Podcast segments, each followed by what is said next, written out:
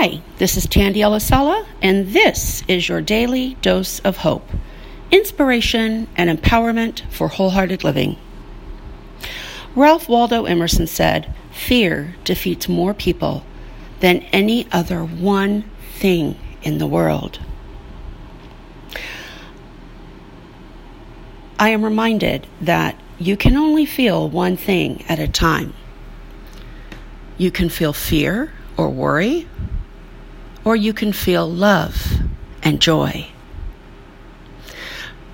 Reminding yourself that you can only feel one thing at a time and that you have the power to choose love or fear is really empowering, isn't it?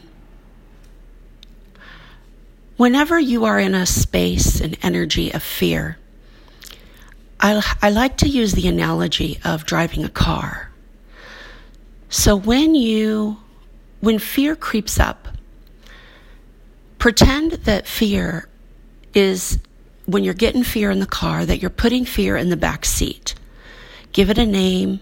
Tell it you appreciate it. It does have a place after all.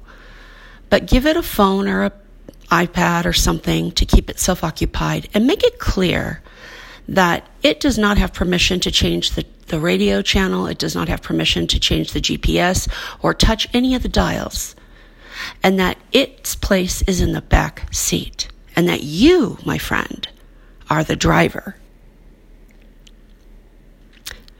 You can only feel one thing at a time, fear or love.